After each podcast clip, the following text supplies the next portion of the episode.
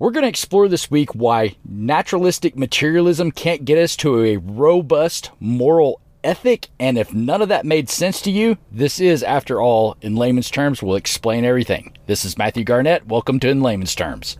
The vast majority of people can't read their own language, let alone Latin.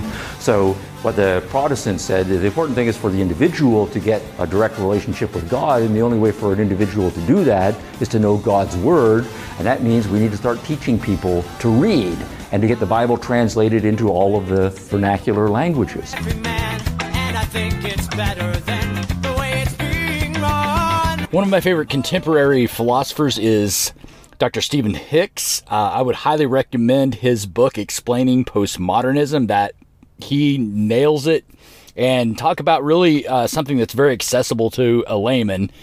That book really is accessible to a layman. He really lays out what postmodernism is doing in no uncertain terms. It's not this, it's trying to nail Jello to the wall type of idea. That's really not anything of what's going on. We've discussed that before. So I really appreciate Hicks's work with postmodernism. However, his answer to postmodernism is objectivism, which is basically Ayn Rand, Atlas Shrugged, that realm of philosophy. And we're gonna do a bit of a critique on that, especially when it comes to morality. That can we find a robust moral system through objectivism? And I'm going to contend that no, you absolutely cannot. And we've talked about this before, and we're going to explore those reasons why. We're also going to, in a lecture that that Dr. Hicks gave at Lafayette College, explore, his really understanding of how the Enlightenment came about. Because I've got my theory on it. Everybody's got their theory on it. I think a great deal of it has to do with the Reformation and the fact that the church's fear and power structure was broken by Luther and the reformers, that once Luther kind of got away with what he did during the Reformation, that this kind of opened the floodgates for people to start questioning everything. And sometimes questioning everything is a good thing. Sometimes questioning everything can lead to very dark places. That doesn't mean that we shouldn't question. That just means that, what was formally enforced by the sword of the church. This is why Luther was very clear when he talked about the two kingdoms, that the church should not bear the sword and that the government should not preach. That was really essentially his two kingdoms idea. That the church had come to a place where it was bearing the sword in order to maintain power, which is not anything of what Holy Scripture teaches about what the church should be doing, which is what Luther pointed out. And this opened the way for the Renaissance and the Enlightenment and all those sorts of things. And we're going to talk about all that. But before we get to it, let me thank all of you who are listening to us on KNNA The Cross in Nebraska. Also, thank you to Steve Kozar and his work at TheMessedUpChurch.com. You can get our podcast for free there if you go to TheMessedUpChurch.com, TheMessedUpChurch.com. There's tons of resources there for you. This is what we do. We critique the American church. It's there's plenty of critique to go around, but we critique it from the perspective of people who are a part of the American church, and we're more than willing to critique ourselves. And you're going to find plenty of resources there that do that, as long as as well as links to my podcast for free. And so thank you to Steve and his work at TheMessedUpChurch.com. Please check it out. What we would also like you to do, in addition to checking out TheMessedUpChurch.com, is go to laymanstermsradio.org. And when you go there, you'll see that we've got an option for you to donate $5, $10, or $15 per podcast, or a one-time $50 donation to our Kenya Well Project for a Lutheran school in Kenya, Africa. These children are, as part of their school curriculum, as you've maybe heard me say many times, have to go to rivers and streams to get buckets of water so they can get through a school day. That is not good. We want to fix that. We want to drill them a well so they have access to fresh water, so they can have plumbing in their building, so this is not a burden on their school day. I mean, this will just completely transform the way these kids learn, the way these children are able to grasp the information that's being taught to them without being fatigued or worried about, you know, where am I going to go to the bathroom? How am I going to get water? And these sorts of things. They could have plumbing in the building, and it would just be a miracle to them to have a fresh water well there on site where they could put in plumbing to their building. And we've got to raise $30,000 to do that. That's just how it is. And $30,000 is nothing. And I know that because I've got enough of you listeners out there that if you just committed yourself to donating $5 per podcast for 1 month's time, if all of you did this, then we could very easily fund this. If all of you did it, we would have more money. I'd have to start giving back money. That's how it is. It wouldn't take even all of you. It would just take some of you. And I do want to thank those of you who have given. We are approaching the $4,000 mark on raising this, and we've been at this a while, and we're going to keep going at it. That's, I've talked to the folks at the Kibos board. They want us to keep after it and see if we can kind of break the floodgates open here. And so that's what we're hoping for. So please donate $5, $10, or $15 per podcast, or a one-time $50 donation through our GoFundMe.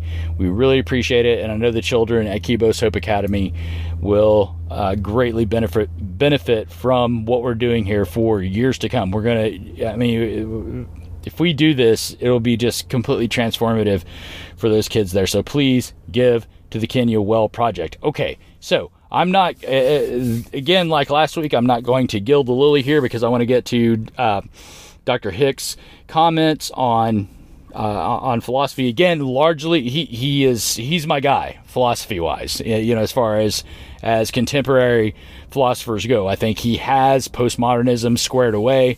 I think he has it exactly right, and that's not just because he was feeding it to me, but because this is precisely what I lived when I was out at Claremont. This is he has it spot on and knows exactly what's happening. And so as far as that goes, as we've said in past podcasts, if you want to understand postmodernism, Stephen Hicks is your guy, and he's my guy. I just don't, I don't really subscribe to anyone who's going to deny that postmodernism really has a meta narrative and a telos and all this other stuff that they deny that they have.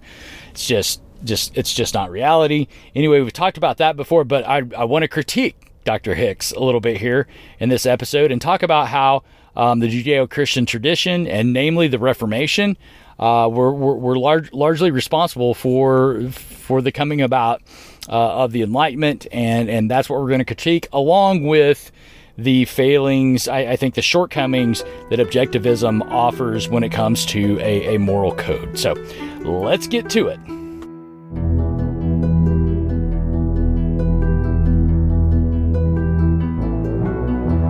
There is a line that goes from Aristotle to Locke to Nietzsche to Rand.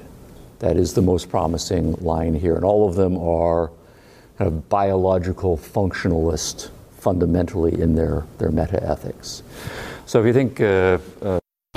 Let's hold it there for a second and explain a couple things.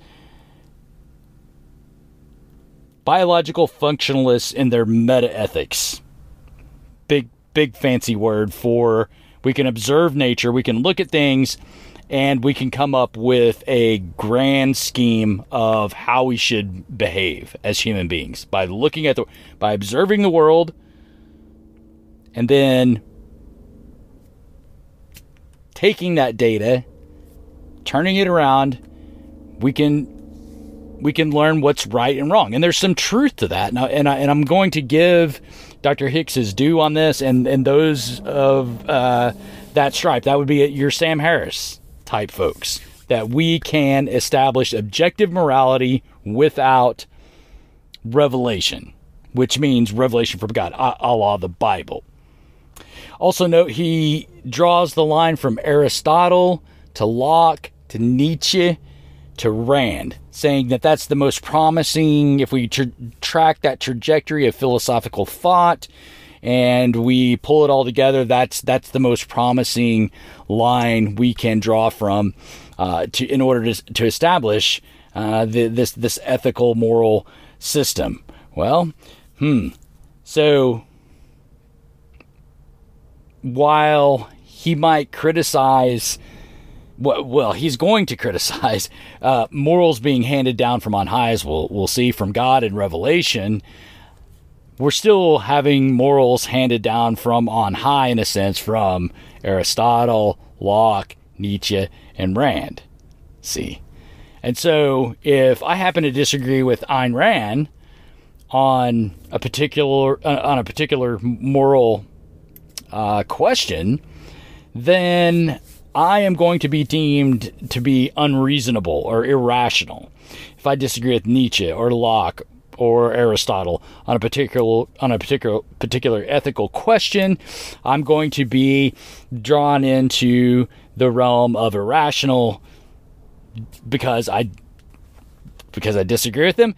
I'm going to show you what I mean here. Let me let Dr. Hicks continue, and I'll show you precisely what I mean. I don't want to turn this into a whole meta-ethics letter, but where do we get our moral standards from? And then there are four main theories. One is God or the gods just lay them on us, so divine command theory, or they are just based on pleasure, pain, that's built into us biologically, or we make them up socially, kind of a social subjectivism, or if we don't think any of those are adequate, we're kind of nihilistic. So the theory I think that works best is technically a biological functionalism. So the way to think about it, I think, is before we get to the really complicated human cases, is to think of a simpler biological case.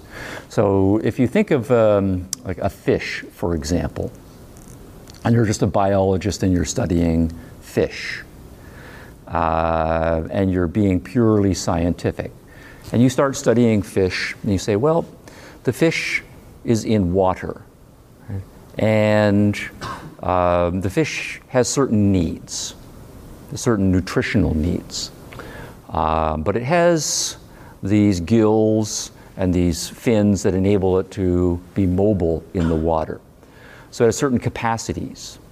So it has these needs, say for nutrition, and it has certain capacities that enable it to, when those capacities are exercised, then get prey to satisfy its needs.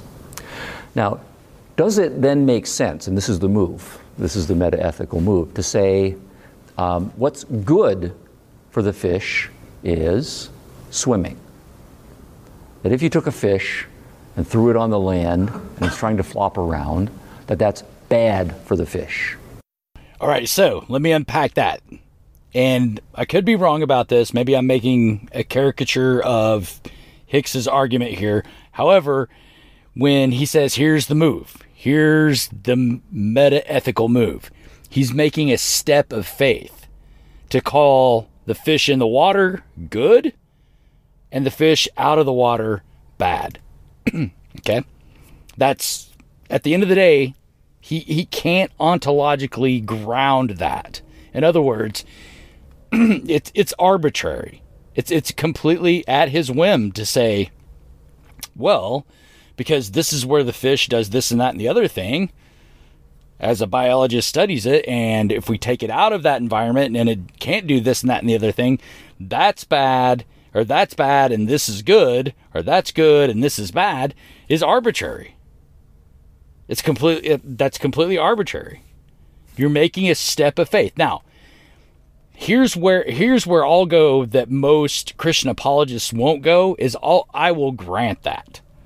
I will grant that fish out of water, by all observable scientific indicators, fish in water, good. Fish out of water, bad. I don't need the Bible to tell me that. I don't need divine revelation to teach me that. We can observe that. And I think that our instincts allow us to take that step of faith to say, the fish is suffering, that's bad. fish in the water is not suffering, that's good. Okay, I can grant that. However, let me throw this little scenario in. Fish in the water, not suffering, doing its thing, call it good. Fish out of the water, flopping around, not good. Not good for the fish. However, I'm a fisherman. I just went fishing down in the Gulf of Mexico. It was beautiful. We caught blacktip shark. And by the way, just incidentally, if you have the opportunity to go down to the Gulf of Mexico, get a guy that will take you to catch blacktip shark, because they are so tasty. They're so good. Anyway, we caught shark and it was great.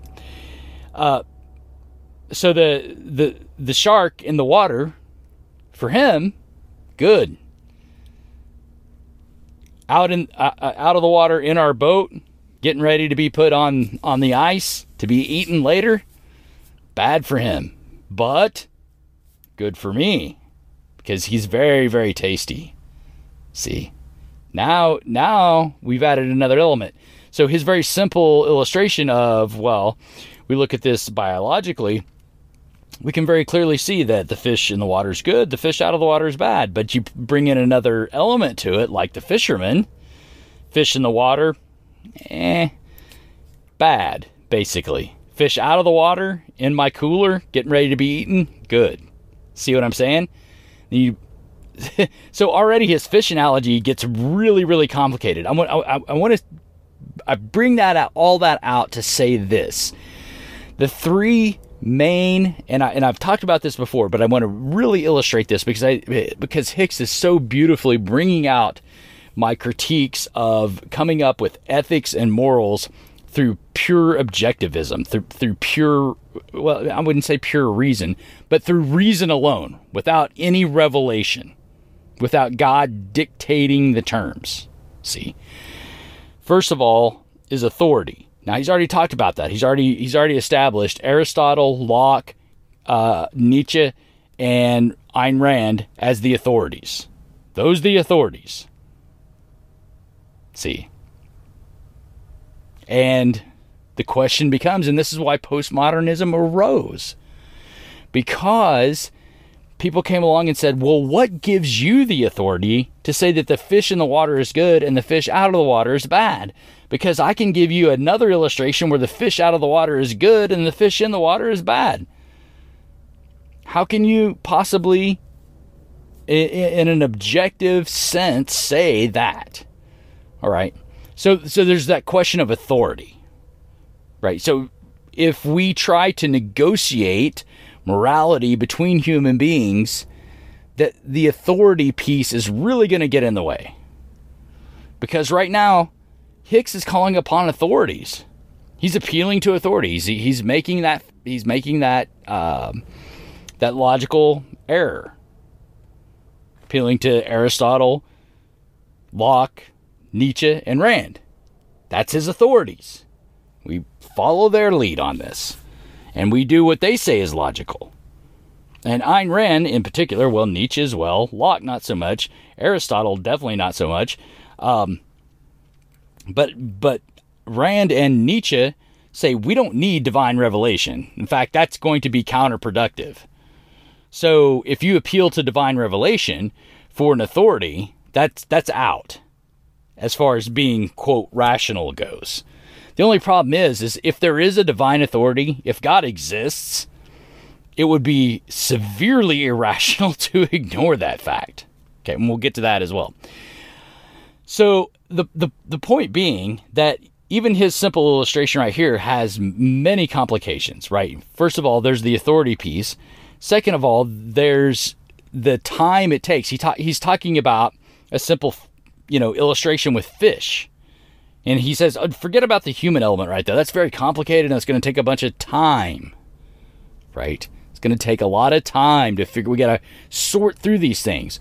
Well, that's a major problem because especially what we saw in the 20th century was people trying to sort out what is ethical and moral and what isn't. because really, before World War II, everybody thought eugenics might be a pretty good idea. And then once the Nazis said, we're going to go ahead and go with this eugenics thing, and we saw the horrifying torture and killing of 6 million Jews, we thought, maybe this eugenics thing isn't such a great idea. See? So you have to experiment with these things. You have to say, oh, eugenics sounds like a pretty good idea. Let's give it a shot. See how it goes. And then we see what we saw in World War II, and we say, not such a good idea. Right? Same thing can be said for Communist Russia, China, Pol Pot, and the list goes on. Got to experiment with these things beforehand? I don't think that's a good idea. I would rather have divine revelation from a creator who just tells us straight away, hey, if you think this is a good idea, let me just tell you it's not. Just go ahead and avoid that for now, whether you understand it or not.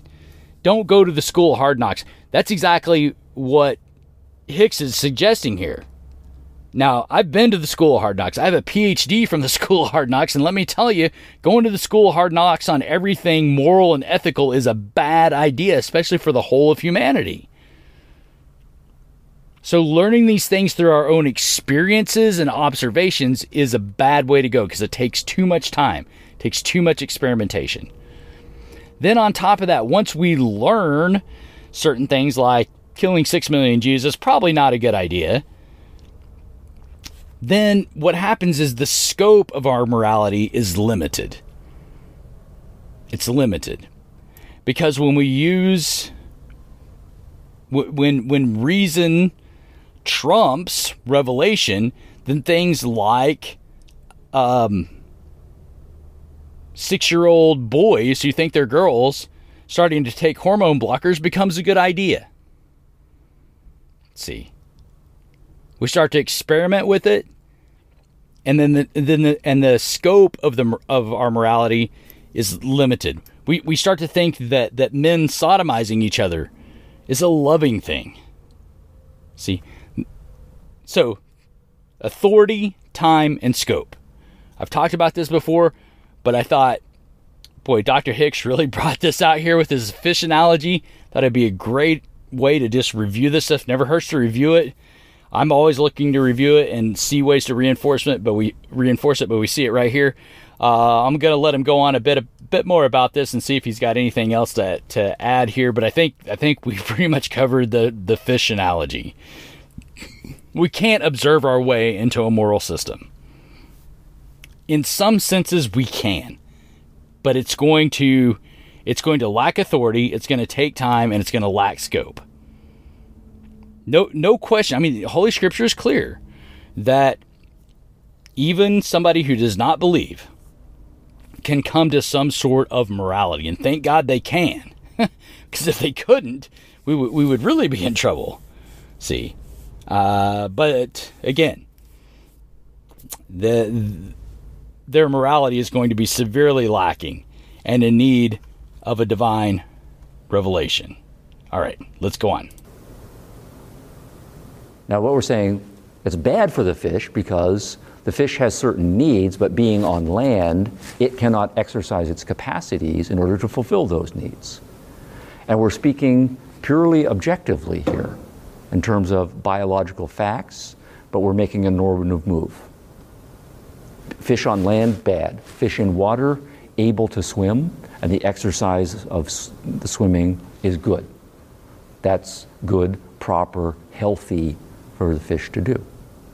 So what we then are saying when we're making value claims is there's a fit between an organism's needs, its capacities, and the exercise of those capacities in an environment to extract what it needs to satisfy its claims.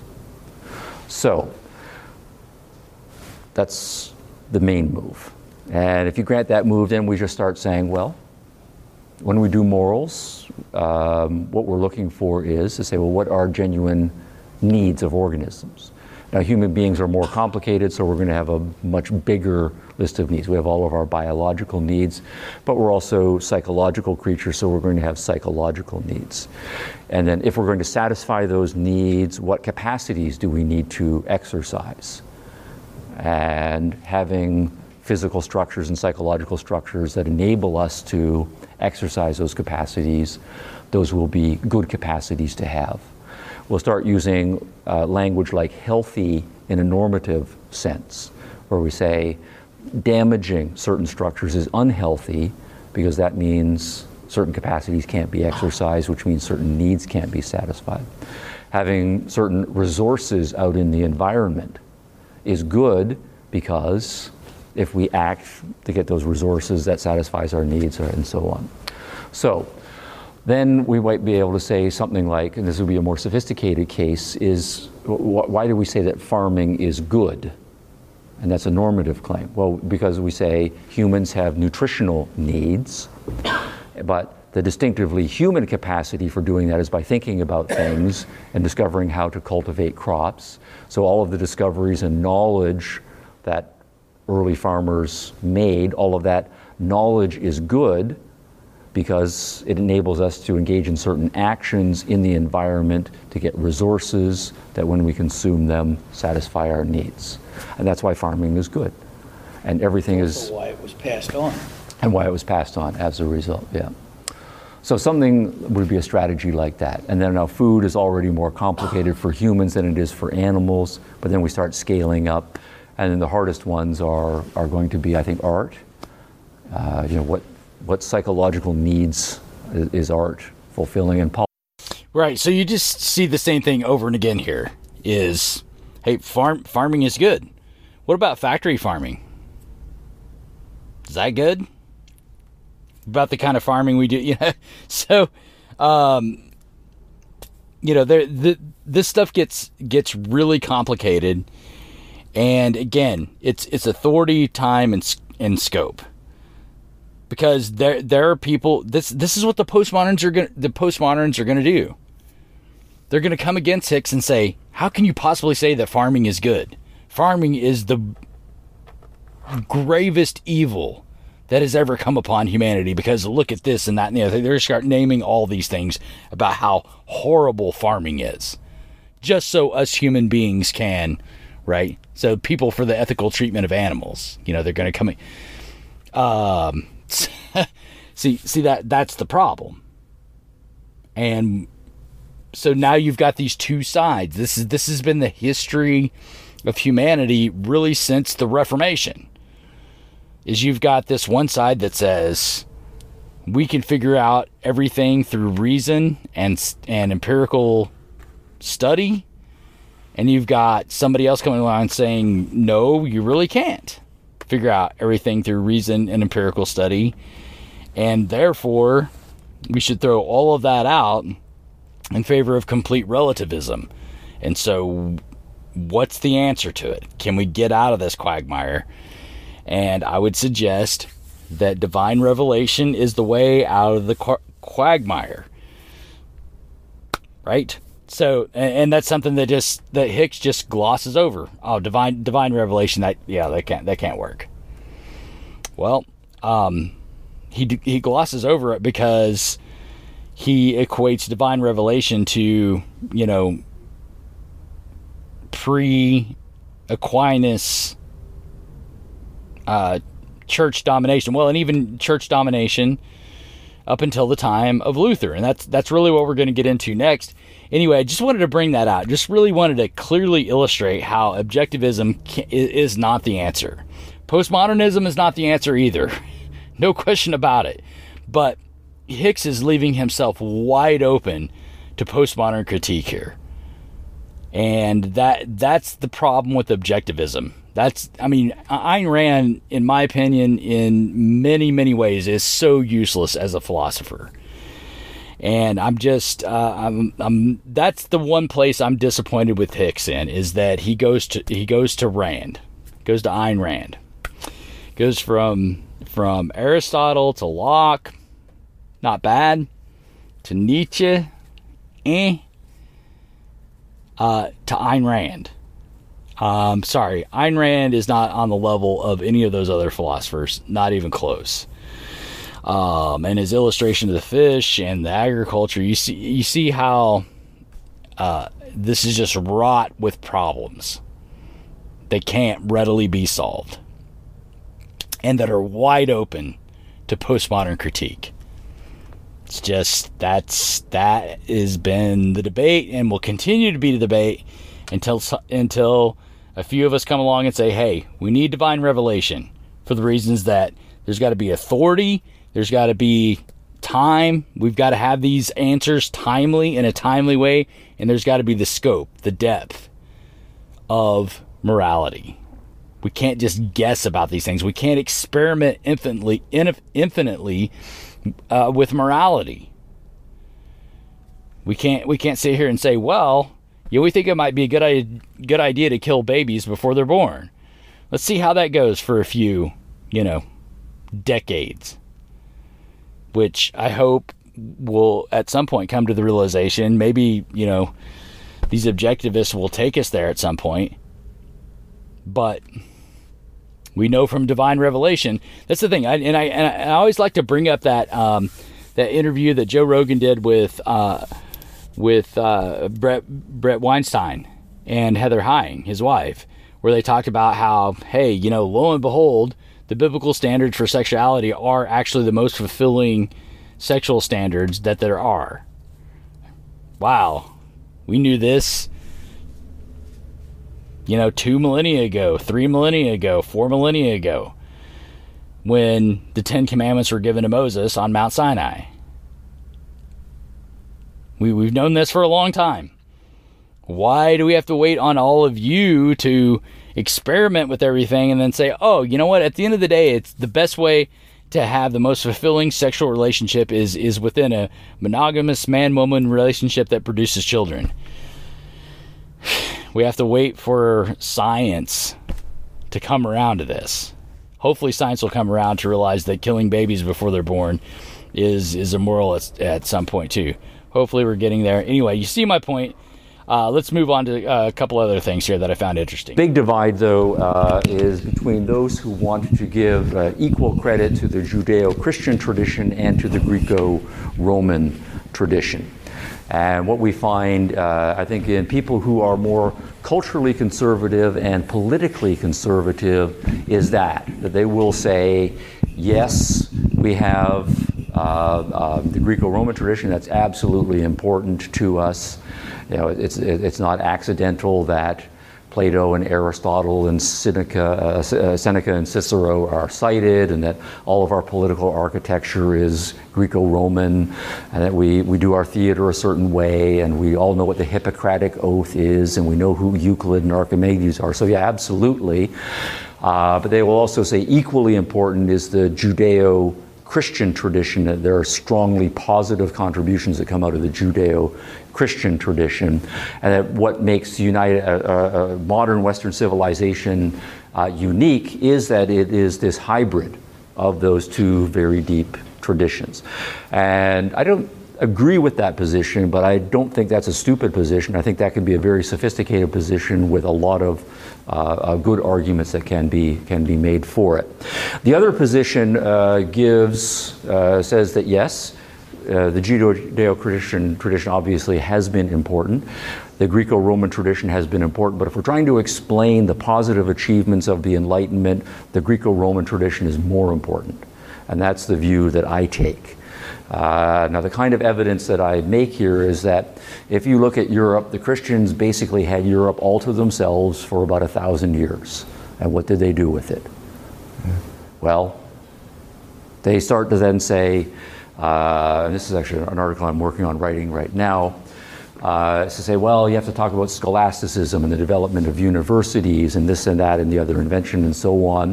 I think all of that is true, but if you start putting dates to all of those things, that's 1300s, that's 1400s, right? And all of that is after the Greek and Roman texts are rediscovered and being reintroduced into Europe. So what I think is that that's a lot of now people who are strong fans of the Judeo-Christian tradition making their peace with the modern world, but wanting to get some of the credit for it themselves. So my view is that, it's not to say that everything in Judaism and Christianity is wrong, but as a matter of historical development, that they have been more of an obstacle than an assist in the development. So what had to happen was a brilliant mind like Thomas Aquinas in the 1200s was exposed to the writings of Aristotle that had been recently rediscovered, and his teacher, right, Albert the Great. And with his intellectual integrity and his intellectual honesty was saying, I think the Judeo-Christian tradition is absolutely right, but I also am very impressed with what the Greeks and Romans did and what this Aristotle guy has come up with, and so let's try for a synthesis. Except that's not at all what Aquinas did when he discovered Aristotle's works. What he discovered was that Aristotle had an extraordinary grasp on common grace and general revelation. That's what he discovered. Aristotle fits in with what Holy Scripture teaches about God almost to a T. Almost to a T. You're talking about monotheism. Monotheism was invented by the Jews, not invented by the Jews. It was revealed to them. It was revealed to the Jews. Okay, if you wanted to put it in a scholarly theory, it was invented by the Jews, if you wanted to put it in Hicks terms. And the reason monotheism is important is because when you look at Aristotle and his understanding of cosmology and the unmoved mover, If you were going to define something as God, that God had to be omniscient, omnipresent, and omnipotent. That was the definition of God in Holy Scripture. Several centuries before Aristotle.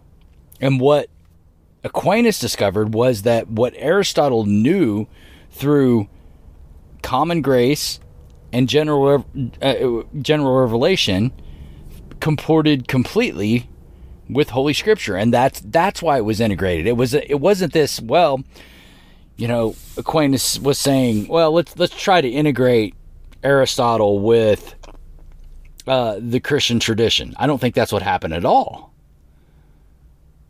What Aquinas discovered, what understood, was that Aristotle was a brilliant man who, through general revelation, understood that there could only be one unmoved mover. That's how things had to be, just philosophically. And it completely supports what Holy Scripture teaches, and that's why Aquinas jumped on this. It wasn't because he was trying to synthesize anything. That couldn't have. I could be wrong. Hicks could be completely right. That Aquinas was like, well, we've got this stuff and we're trying to let's synthesize it and bring it up. No, I don't think so. I think the Judeo-Christian tradition had this stuff, and then they found secular philosophers who had discovered this through general revelation, which bolstered their argument. That's what I think was going on here. And so, the question has to be asked: why did the Enlightenment take root in the place that it did? Why didn't the Enlightenment happen in China? It's a good question to ask. Could it have been because us Christians, the Jews, had this all along, and we just finally have kind of come to discover this? Could it have been that the church became corrupt after the Roman Empire fell, and they were looking for power, and they kind of lost track of the central message? Could it have been that they lost track of what Holy Scripture teaches us? That every individual is created in the image of God.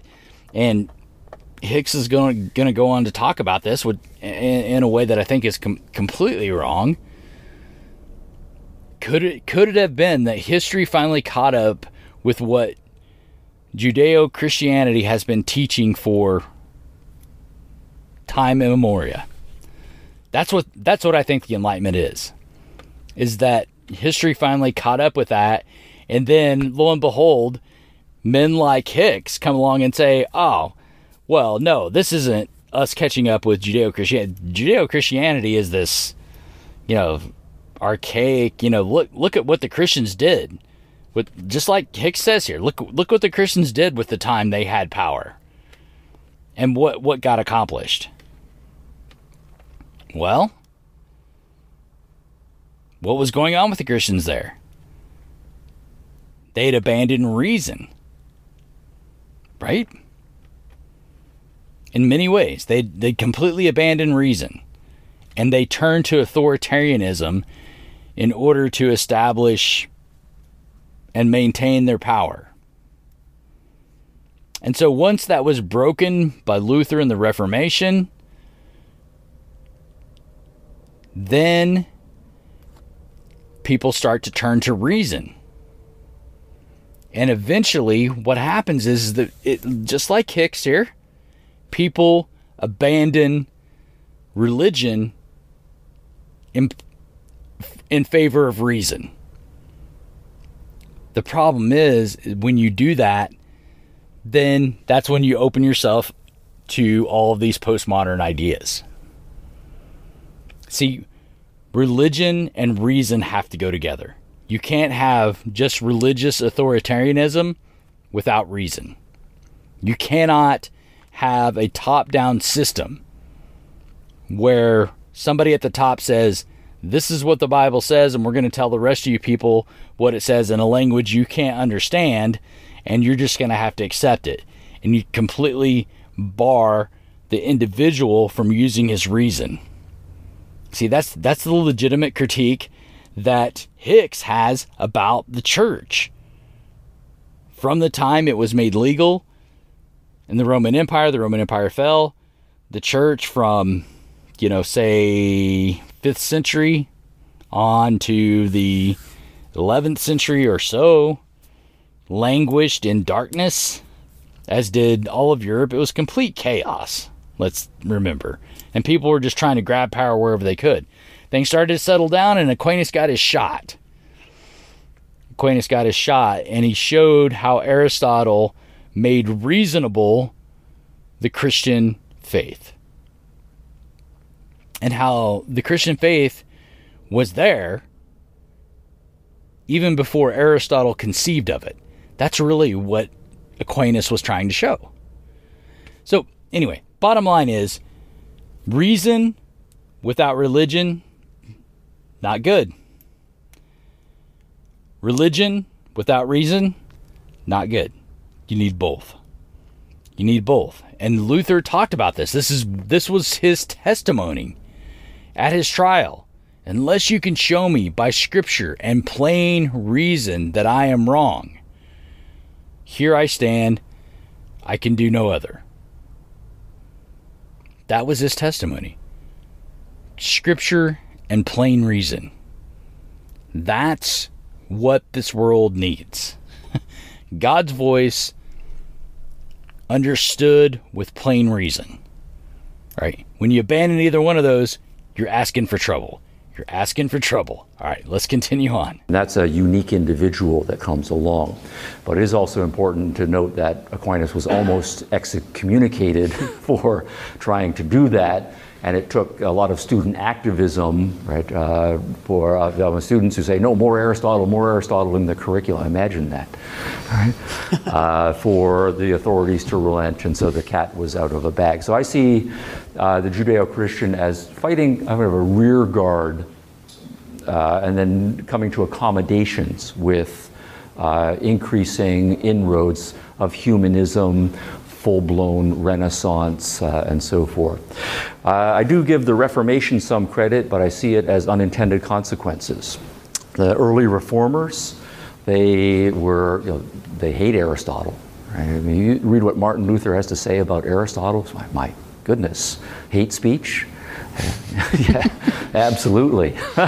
Right, so that's the young Luther, who is kind of just rejecting out of hand everything once 1517 happens, you know, he's really, you know, really resistant to Aristotle and the scholastics. That's early Luther. Later Luther, more becomes warm to Aristotle. Yeah, I mean, Luther is a man of extremes. He's going to say what he thinks at the time he thinks it, and if at the time, you know, in the early Reformation, thinks about you know, Roman Catholic scholasticism, which is largely based on Aristotelian thought, not based on, I wouldn't say, no, that's the complete wrong way to say it. Not based on Aristotelian thought, the Holy Scriptures is exposited in a way with Aristotelian thought that makes sense to people, right? So yeah, he's going to curse all that at first, but he's going to come back around to embrace it. The whole Book of Concord is largely Aristotelian, natural law theory, proofs of God, etc., etc., based largely on what Aristotle talked about with the unmoved mover and what Aquinas expounded upon when it compared to Holy Scripture. For whatever reason, Aristotle was able to talk about God in a way that comports with Holy Scripture. And that's called, I mean, he had maybe an extra measure of common grace, as the Calvinists would put it, right? So to make that blanket statement that the early reformers hated Aristotle is just patently false. That's not true. Plus that, the next generation of reformers in the next century, Chemnitz, Gerhardt, all, they were scholastics. They were Lutheran scholastics. They were trying to go back to Aristotle, if anything, if Aristotle had been lost at all. They were trying to go back to that. So yeah, maybe the intent was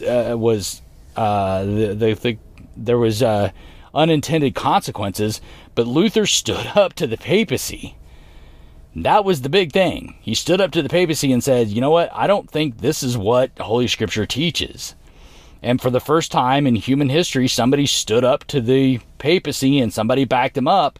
And that's what opened the floodgates for people to start saying, hey, you know what? We're just going to start exploring all of this. And that was good. That was very good. It broke the back of the authoritarianism, which had completely abandoned reason as an epistemological tool, abandoned reason in favor of just putting all authority in the hands of a single man they called the Pope. And that was good. And it opened the floodgates, which led to the Enlightenment. Whether it was intended or unintended is, in my opinion, completely irrelevant. Hicks is downplaying that because he doesn't want to give any credit to Christians. I think he's attempting to be fair, but he's an atheist. He's a Randian. See, and he's going to put all of his eggs in that basket. Anyway, let's get a little bit more in here, and then we'll quit for this week. But he had a very rich vocabulary, right? Shall we say? And the same thing for Calvin, for Zwingli, right, and all of the others. And what they're very much interested in is going back to a purified. Zwingli and Calvin, incidentally, were some of the most rational theologians of the time. Now, whether they rejected Aristotle or whatever, Zwingli in particular. Because he was the one who initiated sacramentarianism, which said, you know, bread cannot be body, wine cannot be blood. That is Enlightenment rational thinking. This is proto-Enlightenment thinking. So for him to, I'm glad he knows who Zwingli is, but Zwingli was an Enlightenment figure, if there ever was one, in the Reformation. Fundamentalist form of Christianity. From their perspective, now in the 1500s, the church has sold out to Aristotelianism and started to become more worldly. And No, wrong. No, the church is not sold out to Aristotelianism. The church is sold out to authoritarianism that is completely divorced itself from the authority of God's voice. That's what it's sold out to. It's corrupt. It's not sold out to... Look at Aquinas's influence on the church wasn't felt until really modern times in a lot of ways. Aquinas, a genius. I'm virtually a Thomist in many, many ways. But his Summa wasn't even relevant until after the Council of Trent in so many ways. That wasn't even at hand. What the reformers were rejecting was not Aristotelianism. They were rejecting the authoritarianism of the papacy, and were trying to get the gospel in the hands of the common person. See, that is just a complete mischaracterization of what the reformers were trying to do. They weren't rejecting the worldliness of Aristotelianism. That is not what they were doing. They were rejecting the authoritarianism of the papacy. All right, let's see if we can get a bit more in here. It's a corruption of Christianity, and we have to get back to true Christianity.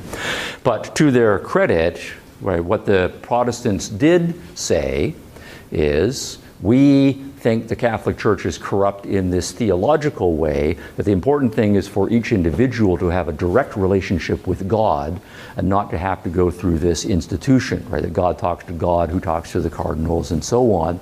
Or it's captured in Scripture, but Scripture is only available in Latin, and the vast majority of people can't read their own language, let alone Latin. So what the Protestants said is the important thing is for the individual to get a direct relationship with God, and the only way for an individual to do that is to know God's Word, and that means we need to start teaching people to read and to get the Bible translated into all of the vernacular languages.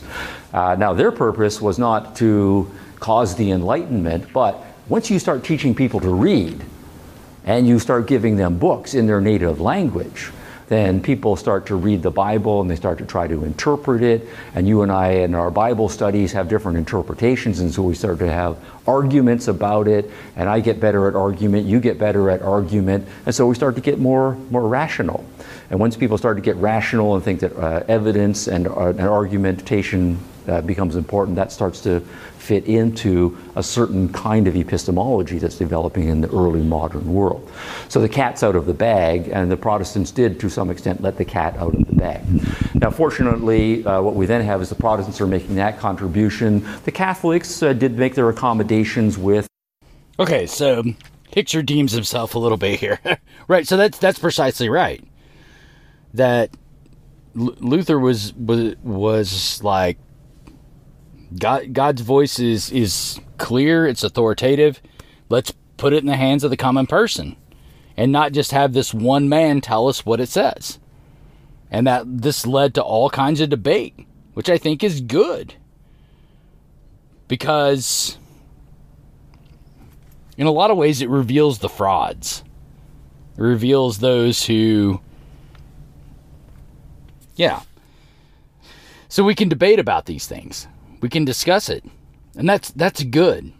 That is a very, very good aspect. You know, the Romanists lament the Protestant Reformation because it fragmented Christianity. Good.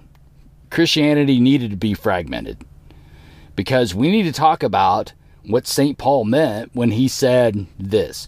We need to debate what Moses said what Moses meant when he said this. This is a good thing. To have it dictated to us on high by church tradition about what this particular passage, this and that and the other thing means, and then on top of that to add, you know, kind of whatever you want on top of that, that's not good. That completely takes any agency away from the authors. Not the people, the authors. That's why I love being Lutheran, because we fight about this tooth and nail. Lutherans fight. And if you don't want to fight about what Holy Scripture means, don't be a Lutheran, because this is what we fight about. We argue tooth and nail about what the authors of the Bible meant, and I think that is the antidote against postmodernism. Is to say that we want to know what the authors meant, because postmodernists will tell you you can't know what the author meant. The only thing that matters is what it means to you. You can never know what the author meant. The only thing that matters is what it means to you. That's the essence of postmodernism. And that's what I think Hicks is missing here. And so, but I do appreciate him giving the credit where the credit is due, that the reformers were trying to seek out the individual. So, when Hicks gives any kind of Christian sect any amount of credit, you can multiply that by about 100, and that's probably where it should lie. Okay, maybe a bit more here, and then we got to quit. Aristotelianism, and to this day, they say faith and reason are equally important. Revelation is important, but also Aristotle is very important. So both of them are indirectly contributing. So I do think we can say positively that the Judeo-Christian tradition did add some things as well. But by a large margin, the most important traditions are coming from the Greeks and the Romans as they are reintroduced in humanism and the Renaissance. No, again, it was the Greeks in concert with what Holy Scripture teaches. Again, Aristotle, maybe by divine providence, had this, but it was in concert. That's where. It wasn't, Aristotle wasn't overlaid on Christianity and made it fit. What Holy Scripture teaches largely aligns with, in many ways, about what Aristotle taught about ethics, teleology, and God. It aligns. And so it harmonizes. And that was the brilliance of Aquinas. He saw that Aristotle had been given a general revelation through common grace about who God was and about what he wanted. And it harmonizes with Scripture. See, that's the idea. Anyway, interesting stuff here. Glad that Dr. Hicks mentions Luther and the Reformers and that sort of thing. He sees them as contributors to the Enlightenment, but largely, says, well, it's mostly the Greco-Roman tradition that contributed to the Enlightenment. Well, the Greco-Roman tradition is largely in line with what Holy Scripture teaches. And that's what Aquinas pointed out, and that's what led to the Reformation. Talk about individuals, these sorts of things. Anyway, got to quit for this week. Thank you to all of you listening to us on KNNA, The Cross in Nebraska. Thank you to Steve Kozar and TheMessedUpChurch.com. Please contribute to the Kenya Well Project. We'll see you next week. Hey, preacher man.